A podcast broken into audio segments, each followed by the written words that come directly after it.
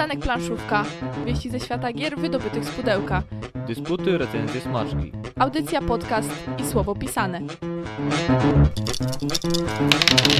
Rozejdzie się po kościach co poniedziałek o 20. Jak mawiał pewien mędrzec, czarodziej nigdy się nie spóźnia, nie jest też zbyt wcześnie, przybywa wtedy, kiedy mamy na to ochotę. I tak też i my, pomimo że 20 ledwo co wybiła, to nigdy nie, nie można nam zarzucić, że zbyt wcześnie, jest zbyt późno, tym bardziej, że pewnie słuchacie nas w formie podcastu. Miło was powitać na 100... 100 którejś audycji. Musimy to skonfrontować, której. 100 którejś audycji przystanek planszówka. W studio dzisiaj ze mną. Jak my się przedstawiamy? Ty pierwszy. A, No właśnie chciałem obrócić ten, ten, tak A, zmienić dobra. rutynę. Agata Borowska. Mateusz Borowski. I Łukasz Juszczak. Teraz podpadło, że dwa Borowskie siedzą w tym. A owszem, wyobraźcie sobie, że owszem, kiedyś byli oddzielno nazwiskowi, teraz są łącznie nazwiskowi. Dziwne rzeczy tam się dzieją przez te radia. Copyright Widzicie. wygasł na jedno. Dobra, a powiedziałeś coś Zaczęli Łukasz, kooperować. Coś powiedziałeś o czarodzieju, co ma Harry'ego Pottera dzisiaj będziemy czytać na antenie, czy co tu się będzie działo? Niestety nie 7 tomów miał Harry Potter. Siedem. Nie 7, a 3 tomy. Co najwyżej może w porywach 4, ponieważ chcemy ruszyć w klimaty Władcy Pierścieni, czyli klasyk nad klasykami w literaturze fantazy. Bardzo piękna książka, a to na ile udaje się ją na grę przełożyć, to się okaże. No właśnie, może się zwierzmy, jak tam z Władcą Pierścieni stoimy, czy tą klasykę znamy, czy akurat y, tylko film albo tylko książkę, jak tam? Ja oglądałem film i Hobbita też, ale na moje usprawiedliwienie przebrnąłem przez 3 czwarte Silmarillionu. Jeżeli przez Silmarillion przebrnąłeś, to w- w tak dużej ilości to Władca Pierścieni nie powinien być problemem. Wiem, ale chciałem właśnie zacząć od, od początku, tak? Od stworzenia tego, więc od Silmarillionu. I nie dałem rady, więc nie jestem godzien, żeby zacząć normalne książki. A tu tak czytałeś ze zrozumieniem? Tak, a to ma styl encyklopedyczny, więc to jest dość ciężka literatura. Taka poważna mitologia. No bardzo. Okej, Łukasz, czytałeś? Czytałem, czytałem Hobbita kilkukrotnie. E, nie to, żebym uczył się go na pamięć czy coś, ale co, co kilka lat jakoś tak powracałem. Czytałem Władcę Pierścieni już gdzieś tam w liceum, potem poszedłem do kin... nie, to pod koniec podstawówki. W liceum to film leciał. Poszedłem na pierwszą część Władcy Pierścieni i się odbiłem od ściany, e, to znaczy od ekranu, ponieważ mi zabrakło po prostu kluczowych postaci. Do tej pory mam żal, że nie było tam Toma Bombadilla. Ale potem jak drugi raz obejrzałem Władcę Pierścieni, to tak, żeby filmową dygresję zrobić. Jak drugi raz dostałem gdzieś tam za darmo bilety, była okazja, żeby pójść i się nastawiłem na dobry film fantazy. Znaczy po prostu na takie luźne kino fantazy, luźną adaptację. To wtedy zaczęło mi się podobać. Słuchałem audiobooka i jednego i drugiego, także gdzieś siedzi w głowie. Tak, a potem te szczegóły, Łukasz, powiem- oglądasz film, potem ten kamień tam nie leżał. No może aż takim fanatykiem nie byłem, ale faktycznie kilka rzeczy, szczególnie w Hobbicie, no Hobbit był tak dziwny, że chyba Filmowo. nie... Tak, filmowo. Mhm. Znaczy książka jest piękna. Jeżeli macie dzieci w wieku 8, 10, 12 lat, koniecznie zacznijcie im czytać Hobbita, bo zresztą to tak powstawało, nie wiem czy wiecie, ale Hobbit powstał jako bajki na dobranoc. A tym bardziej jak mają bardzo włochate stopy. Tak, to znaczy, że pewnie jedzą pieczarki i gdzieś tam na przełaj przez pieczarki biegają, ale jak macie, macie dzieciaki, naprawdę to jest książka tak przyjemnie bajkowa, że warto, warto ją czytać dzieciakom. To może dlatego, że jest to książka bajkowa i dla dzieci, to ja przebrnęłam właśnie tylko przez Hobbita. Ja miałam e, każdego roku takie postanowienie, żeby coś z klasyki przeczytać. I udało mi się któregoś roku przeczytać trylogię Sienkiewicza, bo tam miałam chyba potop na lekturę, wiadomo, obowiązkową. Mówię, dobra, to sobie doczytam jeszcze dwie części i faktycznie podobało mi się. Mówię, dobra, to jak już te trójki mi tak dobrze idą, to następna Władca Pierścieni w następnym roku, ale niestety mimo tego, że dużo bardzo spędzałam czasu w pociągu, to nie udało mi się przebrnąć, ale to dlatego, bo po prostu nie przybrnęłam przez początek, gdzie była wielość postaci i za szybko się poddałam, mam wrażenie. Może jeszcze pożyję trochę lat i uda mi się Ja do tego wrócić. zawsze powtarzam, że we Władcy Pierścieni problemem jest pierwsze kilkadziesiąt stron, gdzie jest wprowadzenie trochę w Mhm. świat y, Śródziemia. I to faktycznie gdzieś tam nuży, ale jak już zacznie się przyjęcie u Froda, znaczy Bilbo najpierw, potem Frodo, tak? E, I zacznie się historia, to już się płynie. To już się płynie. Właśnie dlatego przez to, że odbiłam się od książek, miałam takie też co do filmu nastawienie, że przecież nie dam rady. i poszliśmy na maraton do kina nocny na trzy części, to ja byłam bardzo zdziwiona, że wyszłam z kina o 6 nad ranem, ale teraz to już wiem, że to przecież tyle musiało trwać, ale bardzo, bardzo się podobało, więc no widzicie, te sympatie takie nie, nierówne akurat i różnie może się wydarzyć. Żeby jeszcze dopełnić tutaj historii, nie graliśmy we wszystkie gry z tego uniwersum, bo tego powstaje coraz więcej, chociażby ostatnio bitwa o, śró- o Śródziemie, O Śródmieście. o Śródmieście. Przez niektórych bardzo polecana, przez innych bardzo negowana, jak to w przypadku różnych gier bywa. Ale my chcemy chwycić za taką grę, która mam wrażenie w Polsce się niezbyt przyjęła, A mogłaby. albo nie mogła. Może, Albo nie mo- mogła. może nie bez przyczyny. Czyli dwuosobowy Władca Pierścieni, konfrontacja Mhm. od pana Rainera K. Właśnie, to jest to zaskakujące, że to pan y, Rainer K., który był kilka audycji temu u nas też, oczywiście tylko za sprawą swojej gry, bo o Taj Mahal mówiliśmy. Y, To może już też mieliście okazję wysłuchać podcastu. Znaczy, kto nas słuchał na żywo, to chyba jeszcze nie miał, ale jak gdzieś nas słuchacie, wiecie, latem, to, to już ten podcast gdzieś tam hula w sieci. Dobra, no to takie dłuższe wprowadzenie, jakby ktoś z Was miał dużą potrzebę i chęć, żeby nam opowiedzieć, jak u Was z tym Władcą Pierścieni i czy mm, bardziej się z nas śmiejecie, albo ze mnie, że nie czytałam, albo y, też się odbiliście, to wiecie, foteczka na Facebooku jest i komentarze są wasze.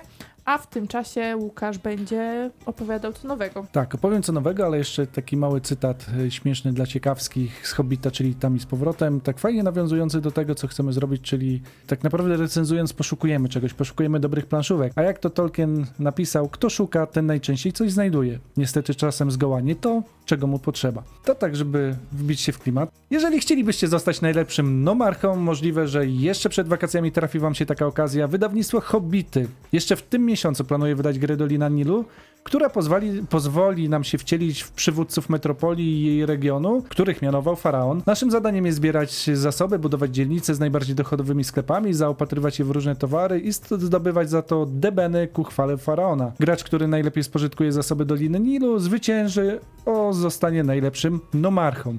I wbrew pozorom, nie przyjęzyczyłem się czytając tego newsa, ponieważ nomarcha to co innego niż monarcha. Nomarcha to wyższy urzędnik i zarządca nomów, który kierował pracą niższych urzędników. Do jego obowiązków należało m.in. składanie przed królem szczegółowych raportów o stanie zasobów państwowych. I co ciekawe, kariera nomarcha była uzależniona od łaski władcy, a skoro zależy ona od łaski władcy, lepiej się skupcie dobrze na grze i zasadach, żeby was nie zdegradował. Nasz redakcyjny kolega Marcin, pozdrawiamy, od kilku, cho- la, y, kilku lat, kilku dni, no, no już prawie lat. Od kilku dni chodzi jak nakręcony, ponieważ paczki z grą Nemesis ruszyły w końcu do wspierających. Znaczy to, ta historia Nemesis, uwierzcie mi, on tak długo już mi mówi o tym Nemesis, Nemesis. Czeka, czeka, bo to zagraniczne wydanie już się ukazało, a tutaj polskie cały czas czekają. Natomiast już paczki ruszyły do wspierających. Wyobraźcie sobie, że zapłacił za przesyłkę 70 zł. Można by za to było mieć ym, coś, Tak, drugą grę. Byłem, pudełko. Byłem pełen podziwu, jak tutaj na Kickstarterze wyliczyli te koszty, tym bardziej, że z Polski jest wysyłana. Mała, mała szpilka. Od jakimś kurierem specjalnym idzie, który nie zostawia paczki u Ż- Żeby było sąsiadów, czy o co zabawnie, miało chodzi? iść kurierem, a poszło paczkomatami, także Bardzo cenne te panczkomaty, kurczę. tak, nawet jeżeli to jest duży format pudełka, to podziwiam. Stop złośliwością. Jeżeli chodzi o Marcina, zastanawiałem się, czy przyjdzie dzisiaj do pracy. Podobno przyszedł, ale jutro może być z tym problem, ponieważ na jutro ma być odbiór paczki. Nemesis zaraz u niego będzie, prawdopodobnie weźmie urlop, ruszy w kosmos albo coś takiego. Gra, na którą długo wyczekiwał i nie tylko on w końcu pojawi się. Tym bardziej, że Awaken Realms ruszyło z kolejną kampanią, a niektórzy twierdzą, że dopóki Awaken Realms nie wywiąże się z poprzednich kampanii, to oni nie wesprą tej. A ty jesteś gotowy, żeby tą paczkę mu pomóc przynieść y, gdzie trzeba? Bo ja podejrzewam, że jak ona 70 zł kosztowała, to ją trzeba To we nikomu, dwoje nieść albo w trójkę. to nikomu do rąki jej nie da, bo się będzie bał, że upu- up- upuścimy albo coś takiego. Nie? Złota wstążka tam. Konwój będzie. Ale lecąc dalej, a raczej cofając się w czasie. Century Nowy Świat. Gra, która przenosi nas do pierwszej osady założonej przez angielskich kolonistów, czyli Jamestown, które powstało w 1607 roku. To, to jest 412 lat temu. Już niebawem ta gra trafi do sklepów, a co za tym idzie pewnie do kolekcji wielu graczy. W najbliższych dniach Cube Factory of- Idea będzie publikował materiały przybliżające mechanikę tej trzeciej już odsłony popularnej serii Century. Trzecia, czyli jakby to pewnie Ma- Mateusz zauważył, będzie ładnie komponowała się na półce. E, a oprócz tego, że ładnie będzie się komponowało na półce, takie jak okładki do Wyspy Sky i dodatków, ta dodatkowo kusi mechaniką, gdyż opiera się na worker placement, czyli mechanice, którą wielu z nas bardzo lubi. Dobrze, że u nas na półce nie ma się z czym komponować, bo nie mamy poprzednich części, prawda? Ale z kurzem się nie. Ale graliście w Century. Tak, z Pierwszą. tobą nawet. No właśnie. Było bardzo miło. Miło, nie? Przyznaję, że to jest No. taka gra, którą chętnie bym dołączył do kolekcji, ale No. trochę cenami zniechęca. A Jak tak na to, co gra apetytu daje. narobiłeś, nie? I tak o. No, A to nie była twoja.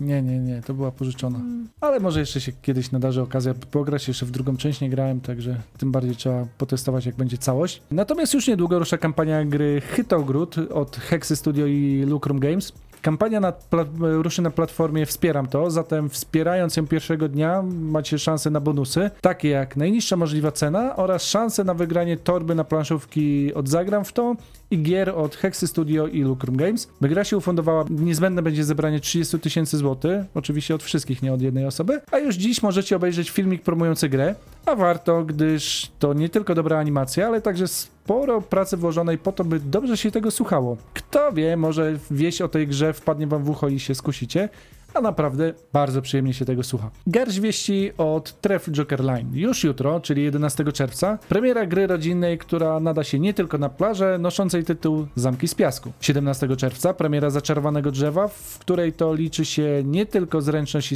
ale i strategia. Także nowych wydań doczeka się Gra Pomyłek i Kieszonkowy Bystrza, które już pewnie wiele osób kojarzy, a dodatkowo przed wakacjami ma pojawić się do dróg gry Wirus, czyli się okazuje, że i w Polsce ona się dobrze sprzedaje. Również z Galakty mamy kilka newsów. Fallout Nowa Kalifornia, czyli dodatek do planszowej odsłony Fallouta w Polsce już w lipcu. W środku nowe zadania towarzyszące, krypty oraz przedmioty, zupełnie nowy scenariusz, który pozwala ocalałym współpracować.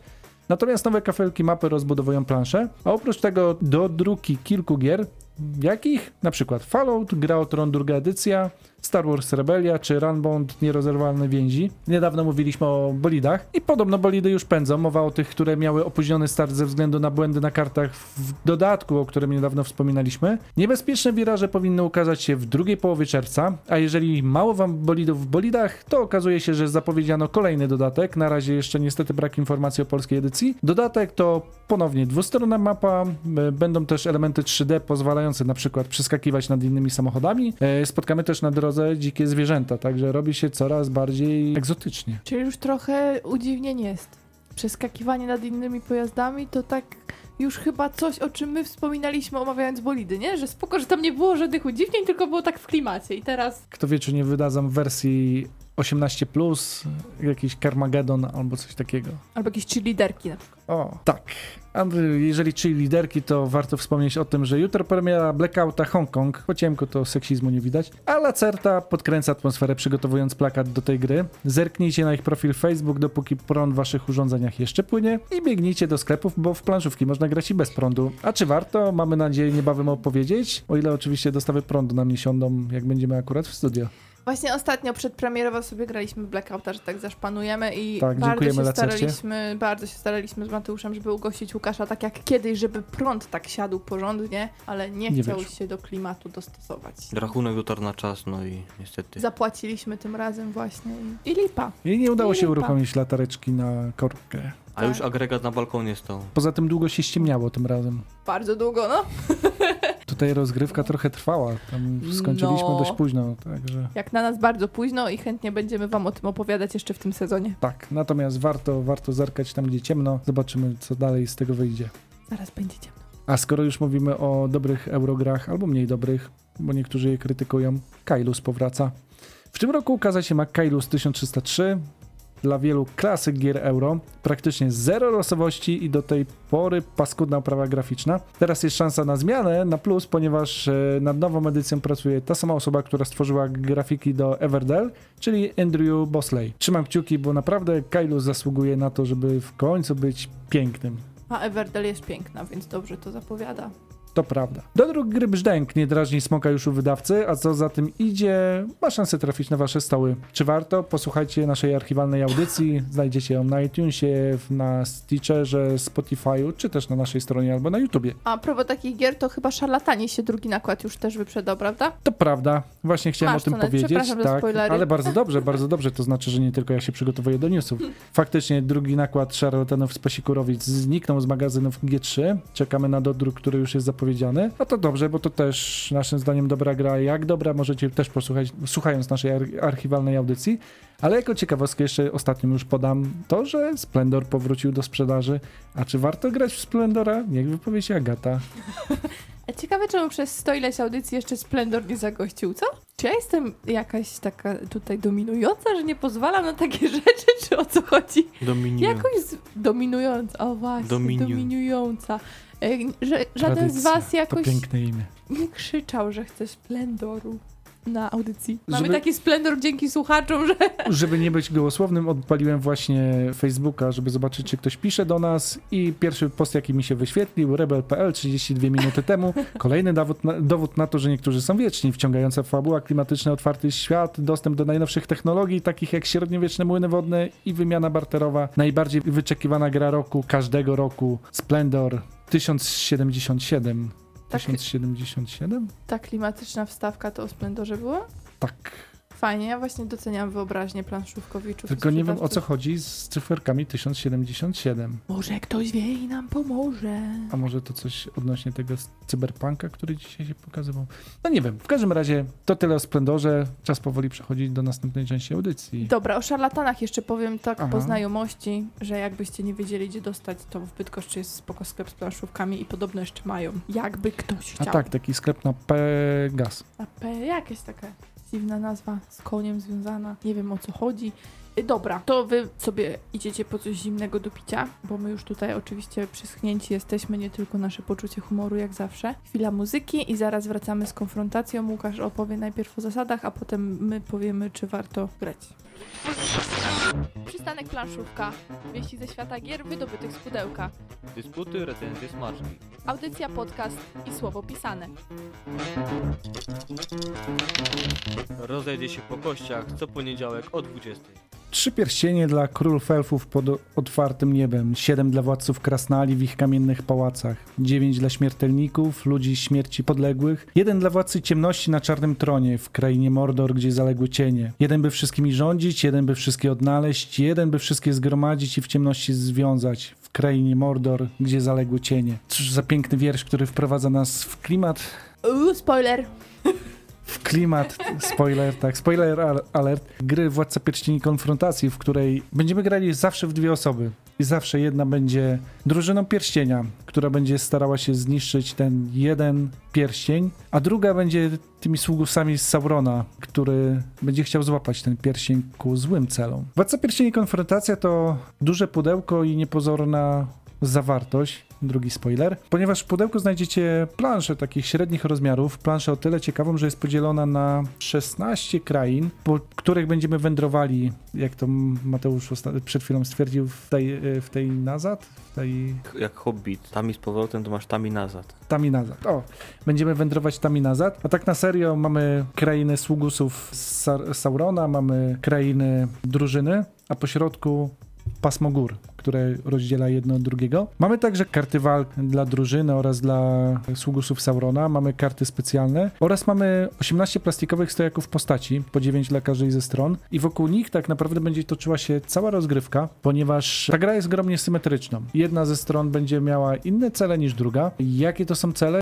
Chcemy wygrać grę i jesteśmy po stronie drużyny, to naszym celem będzie dotarcie Frodem do Mordoru. Wystarczy, że Frodo tam wejdzie, już e, to powoduje automatyczną wygraną. W przypadku prowadzącego e, sługusów Saurona wygrywa on natychmiast, jeżeli posiada swoje trzy postacie w Shire, czyli w takim najdalej oddalonym fragmencie planszy po stronie drużyny, albo Frodo został pokonany, wtedy też następuje automatyczne zwycięstwo. Przygotowanie do rozgrywki jest, chciałbym powiedzieć, bardzo szybkie, proste, ale i tu już zaczyna się gra, ponieważ każdy w tajemnicy rozstawia swoje postacie. Każda z postaci, o czym jeszcze pewnie nie wspomniałem, ma swoją specjalną zdolność. Postacie oczywiście nawiązują do postaci z Władcy Pierścieni. Po stronie e, drużyny Pierścienia mamy na przykład Gimliego, w- Merego, Pipina, Froda, Gandalfa, Aragorna, także wszystkie te znane postacie z książki i z filmu. W przypadku Saurona mamy latające Nazgule, mamy trole, mamy orki, e, mamy Sarumana i każda z tych postaci ma swoją jakąś specyficzną zdolność, która w jakiś sposób będzie wpływała na rozgrywkę, na różne fazy tej rozgrywki. I już na, na tym etapie zaczyna się rozgrywka, ponieważ musimy je w tajemnicy rozstawić po swojej części planszy. W Mordorze i w Shire każdy rozstawia po trzy swoje postacie, pozostałych e, w rejonach po swojej stronie planszy po jednej postaci. Jak będzie przebiegała rozgrywka? Tak naprawdę schemat rozgrywki, jak to w przypadku gier Knicji często bywa, jest bardzo prosty. Turę rozpoczyna prowadzący, pierwszą turę rozpoczyna prowadzący Saurona, a tura wygląda tak, że musimy poruszyć jedną ze swoich postaci. Poruszamy się zawsze do przodu, chyba że zdolność jakaś specjalna pozwala nam na przykład atakować w bok. Poruszając się, musimy pamiętać o tym, że na niektórych polach są limity postaci, które mogą stać w jednym miejscu. I tak dla przykładu w, po tej stronie nam przyjaznej, czyli dla prowadzącego drużyną pierścienia, to będą najbliższe pola od Shire. Tam mogą stać maksymalnie dwie postacie, w górach jedna,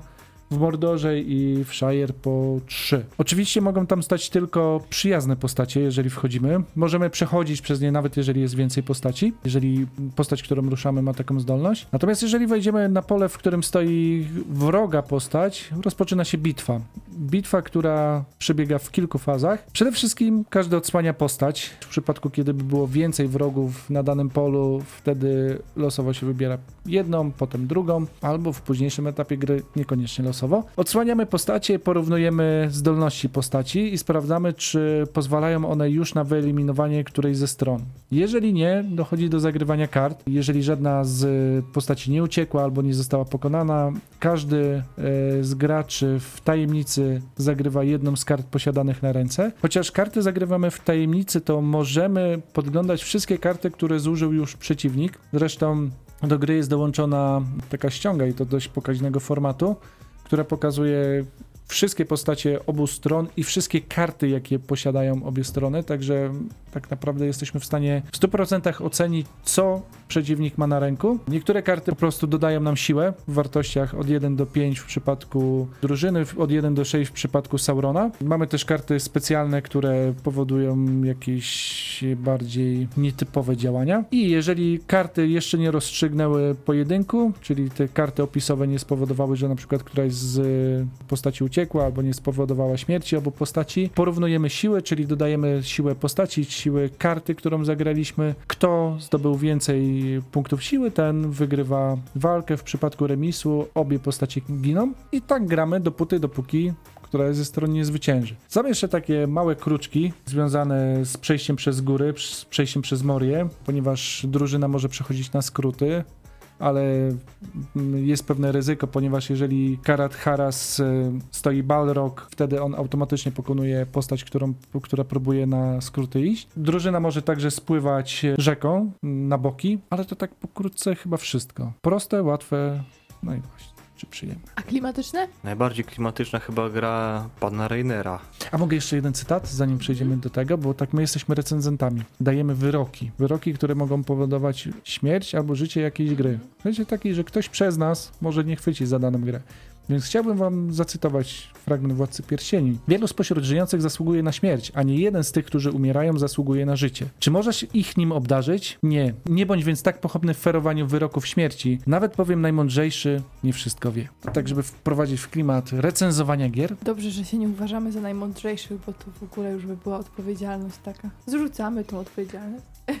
No Tak. dobra, to co, to czy czujemy do klimat? do tego klimatu, to tak, ja chyba się zgodzę mocno z Mateuszem, jeśli chodzi o to, że najbardziej klimatyczna gra pana Knicji, ale to ci powiem, to były takie triki trochę, taka dyplomatyczna odpowiedź, no bo jednak w porównaniu z innymi grami, to no to faktycznie coś tu jest. No właśnie, w co graliśmy Knicji? Taj Mahal, efekt Mhm. świeżości. Ingenious, Samuraj. super gra. Zające na łące to są też? Pędzący, chyba tak, pędzące żółwie też. No to te wszystkie takie I ta cała trylogia, tak? Tak, tak, tak. Eufrat i Tygrys. Wy chyba nie graliście. Tygrys jest klimatyczny, ja nie wiem. nie.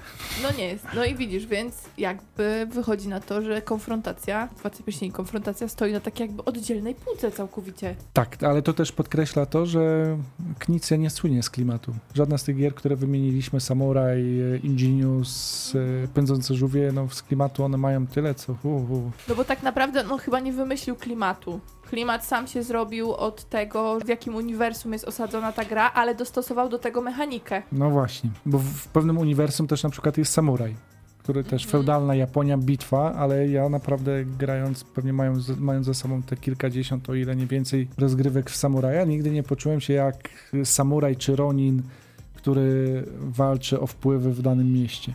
Ale tak jak jest tutaj element taki, że musimy pchać do przodu, czyli zbliżać się do przeciwnika na drugą stronę, to jest taki core, który mógł być wspólny dla różnych tematów, niezależnie czy to jest Władcy Pierścieni, czy jakiś obcy, czy nie wiem, gra o strażakach na przykład, ale niektóre elementy, szczególnie tych postaci, wiążą się z Władcą Pierścieni, chociażby w wersji klasycznej rozgrywki Frodo, jak jest z Samem. Jak następuje walka, to Sam może zastąpić Froda w walce. na. To tak jest Mhm. trochę wiążące, a jak wiemy, oni razem ze sobą chodzili wszędzie. Tak, w ogóle do wielu postaci chyba y, super zostało dopasowane to, znaczy nie chyba. Na Tak, pewno. Legolas na przykład może zestrzelić, wiadomo, łucznik.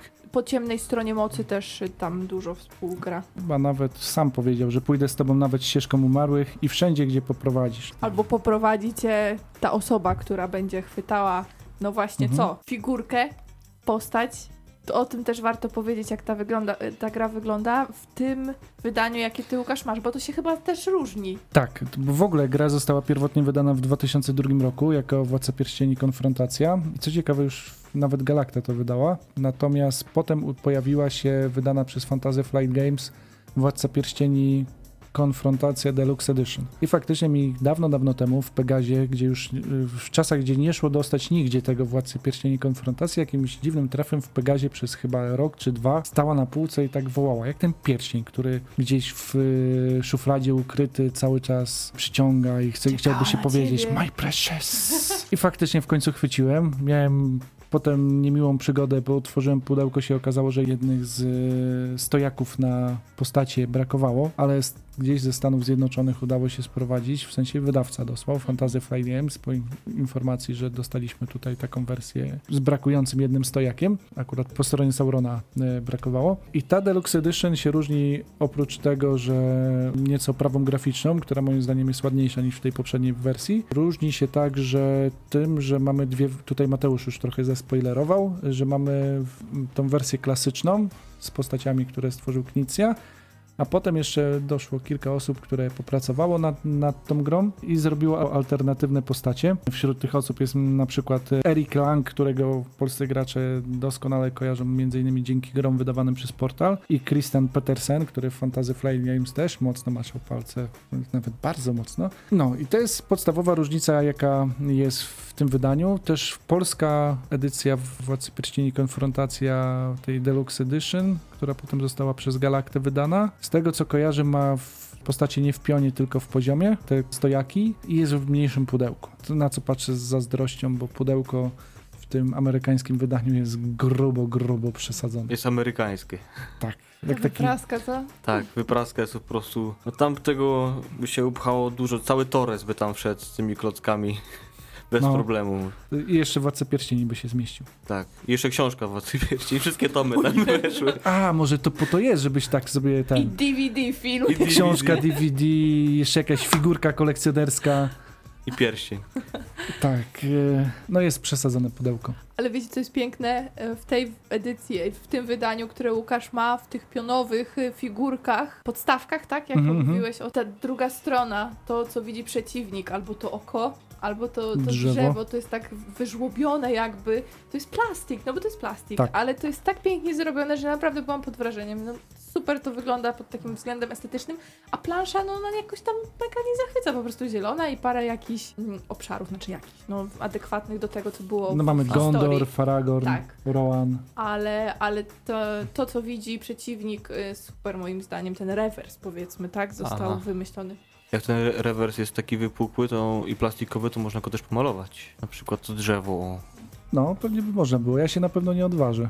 Tylko jak malujesz, to musisz uważać, żeby wszystkie pomalować jednakowo, bo ten tył ma duże znaczenie. No ma, tak. Nawet faktycznie. jeżeli weźmiemy pod uwagę, że możemy wyjmować i na następną grę inaczej poukładać te figurki, to jednak jak odkryjemy już, która postać jest która, bo właśnie, bo jeżeli by się zdarzy w czasie gry sytuacja, w której odkryliśmy jakąś postać, postać wchodzi na pole z inną postacią przyjazną, to gracz ma prawo ją wymieszać, w sensie wziąć gdzieś za stół, za plecy, wymieszać, postawić powrotem w ten sam region, żeby wprowadzić trochę dezorientacji w przeciwnika. No i tutaj jakbyś Dobra. źle, źle kreską pojechał, I jakby to... Maźnięta było farbą, no. Cofam to, bo wystarczy się farba lekko obdrapie, już wiemy, który jest który.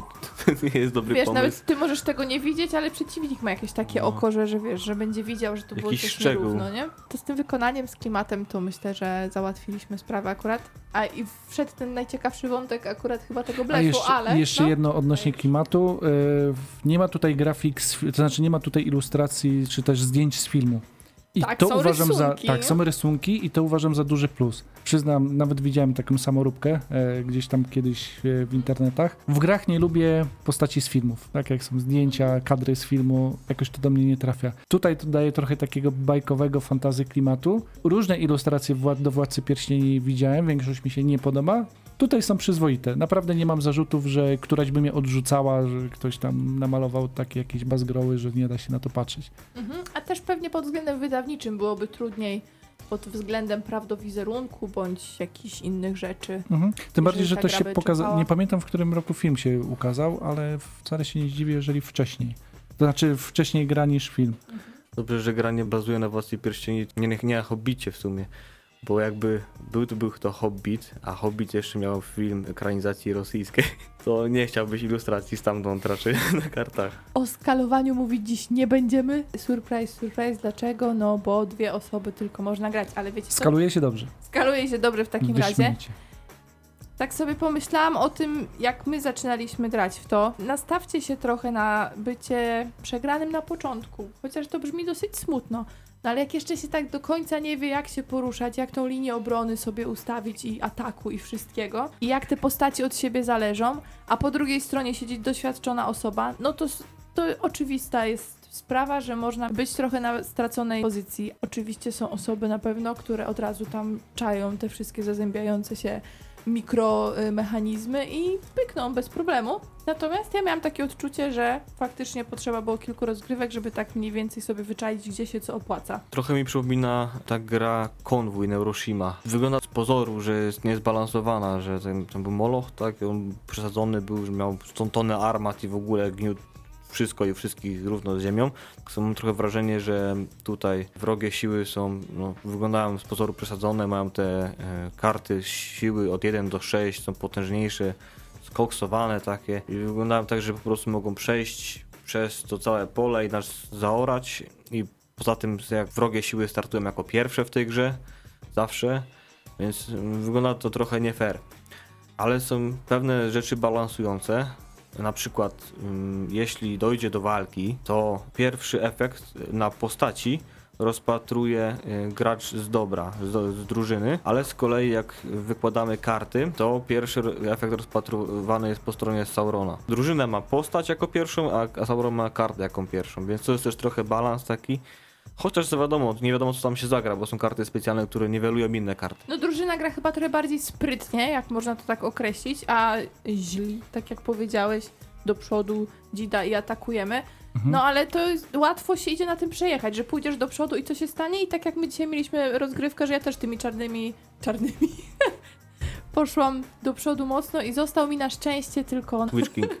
Witch King, Witch King. Mhm. który mógł w bok po prostu zaatakować i to uratowało y, mój honor, że Frodo nie wlazł tam, gdzie chciał. Gdyż tu znowu jest nawiązanie do klimatu, ponieważ my jako drużyna musimy się prześlizgnąć z tym pierścieniem, a wróg nie musi się kry kryć, bo wszystko jest jakby z odgórnie należy do niego, więc on jak wjeżdża, to wszyscy mamy się bać. Tutaj nawiązując do tego, co mówisz, wręcz drużynom trzeba się nastawić na poświęcenie, że niektóre postacie będziemy tracić, podkładać po to, żeby w- gdzieś tam może zmylić przeciwnika albo go, go trochę spowolnić, zwrócić jego uwagę na inne postacie. Zresztą sama postać Boromira tu jest fajna. Właśnie, no to samo! kamikadze.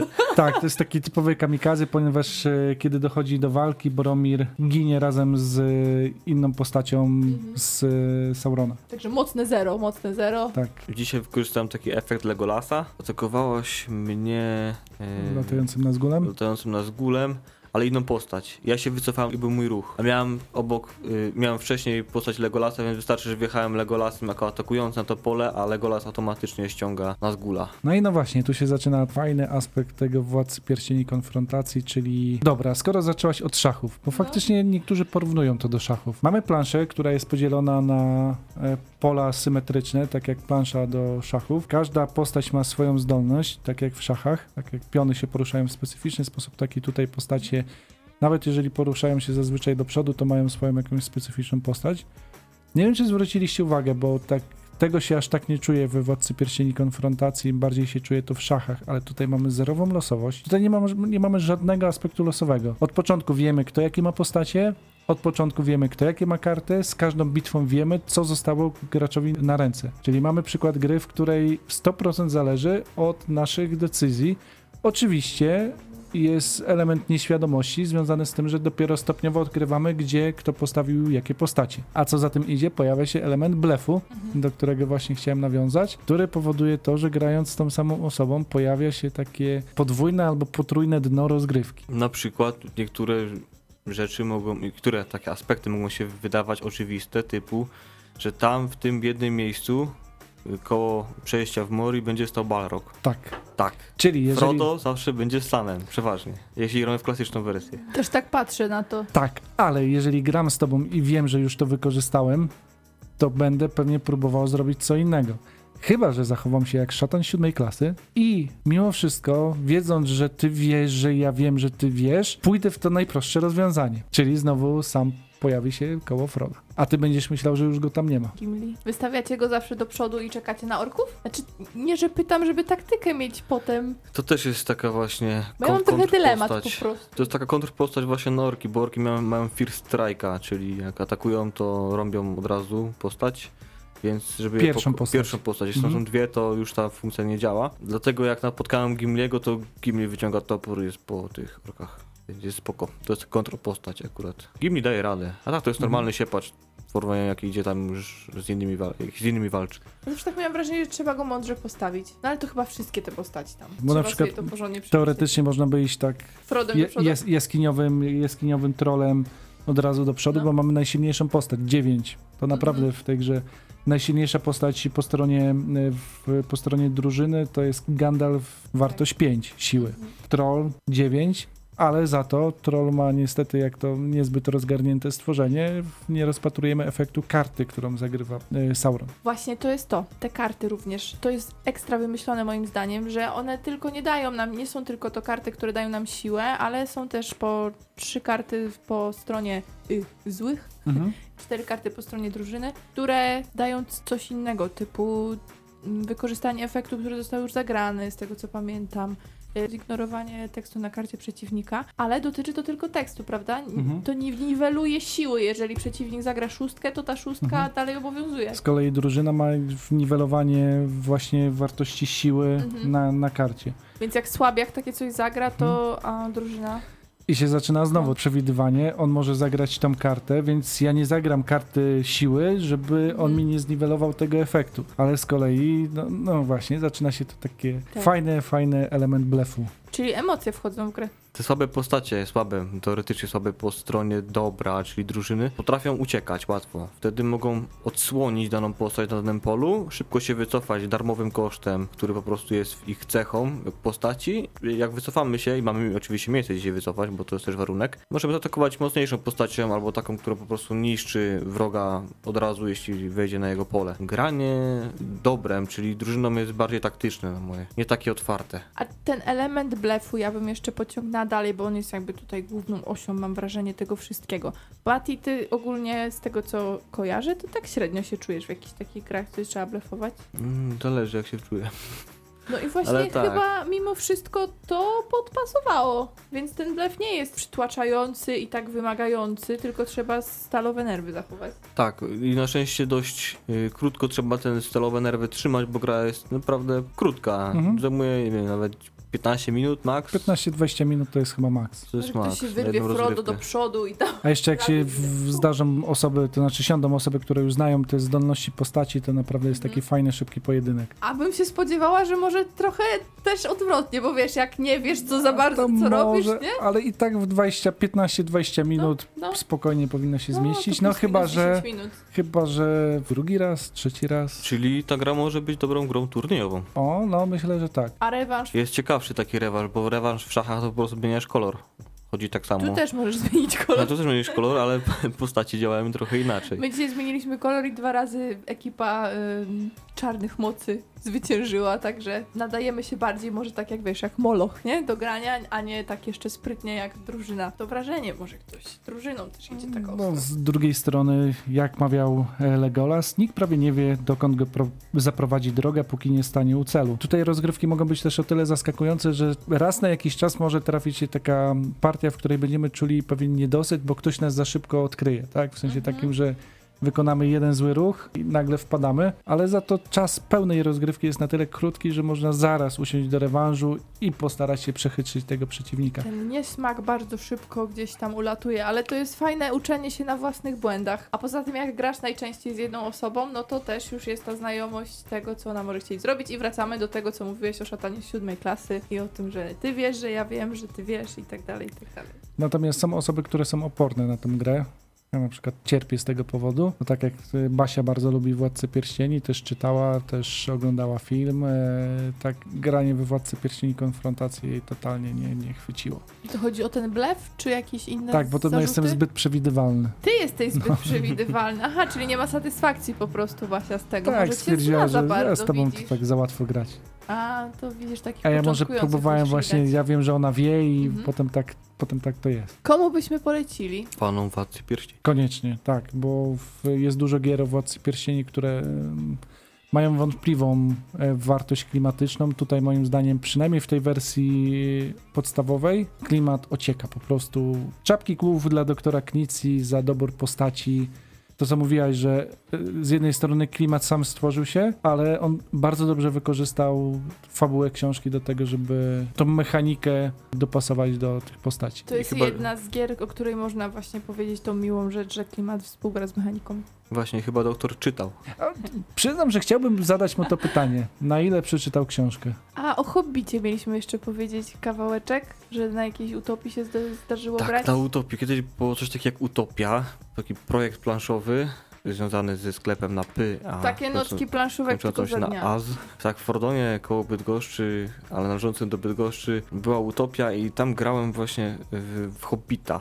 Hobbit, tam gonił nas smok, pamiętam, i tam zbierało się kryształki kolorowe i miałem ich dużo i chyba wygrałem. To mi teraz bardzo przypomina to brzdęk, nie wiem czemu, bo tam może smok też się kurza i goni, albo nogi za pas, tak, też smok mnie goni. Dobrze, więc jak ktoś by chciał zostać jeszcze w tym klimacie tolkienowskim, to można również po Hobbita sobie uderzyć, e, choć będzie to inaczej już tam chodziło, biegało i tak dalej. Tak jak Moim zdaniem biegają. niebo, ziemia. No, na pewno. Łukasz jest dużym fanem, to może już wywnioskowaliście. E, My też nie cierpieliśmy bardzo mocno grając w to i gdzieś jest ta właśnie ta chęć rywalizacji i ta ochota na rewanż, co ja bardzo doceniam, naprawdę, bo czasami masz tak, że faktycznie odłożysz tą grę i dobra, koniec, ale czasami piącha zaciśnięta, no nie, no, no tak szybko mnie pokonałeś, dlaczego? Ten honor, wiecie, nie pozwala. To fajnie, jak gra wyzwala takie rzeczy. I oferuje szybki rewanż. Co ciekawe, ta Deluxe Edition jest wyżej na BGG niż poprzednia edycja.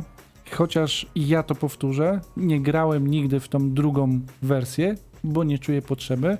Od niektórych recenzentów już wcześniej słyszałem, że ona psuje balans. Niestety to, co zrobił, to znaczy na szczęście to, co zrobił Knicja było lepsze i niektórzy narzekają, że w ogóle po co wyszła ta Deluxe Edition, skoro gra już była i tak dobra, ale, ale i tak, tak czy siak warto sięgnąć. E, Jeżeli szukacie potwierdzenia, że gra jest dobra, posłuchajcie czasami podcastów Gradanie, tam Kwiatusz jest mega fanem tej gry. E, Chociaż nie zrecenzowali tego, to nieraz powtarzał na podcastach, że ponad tam chyba 700 partii rozegranych i, i ciągle ta gra bawi i faktycznie ona taka jest. Jest. To jest kawał dobrej gry. Nie dość, że fajnie, że to Rainera Knizzi, e, 293 miejsce na BGG, to jeszcze bardzo klimatycznej, i takiej, która bawi. Jestem mega zadowolony, że zdążyliśmy jeszcze w tym sezonie o tej Mhm. grze powiedzieć, bo ona czeka od samego początku na, na zrecenzowanie. Jest niedoceniana w Polsce, bo wiele osób w ogóle o niej nie wie, a warto, naprawdę warto po nią sięgnąć. I niech to będzie przypieczętowanie dzisiejszej audycji. Minuta do końca, więc y, serdecznie polecamy. Na dwóch graczy, bo na dwóch graczy, ale co za problem. Jak Idealna szukacie dobrej osoby, właśnie tak, jak szukacie na dwie osoby czegoś dobrego i z klimatem, to na pewno to będzie ok.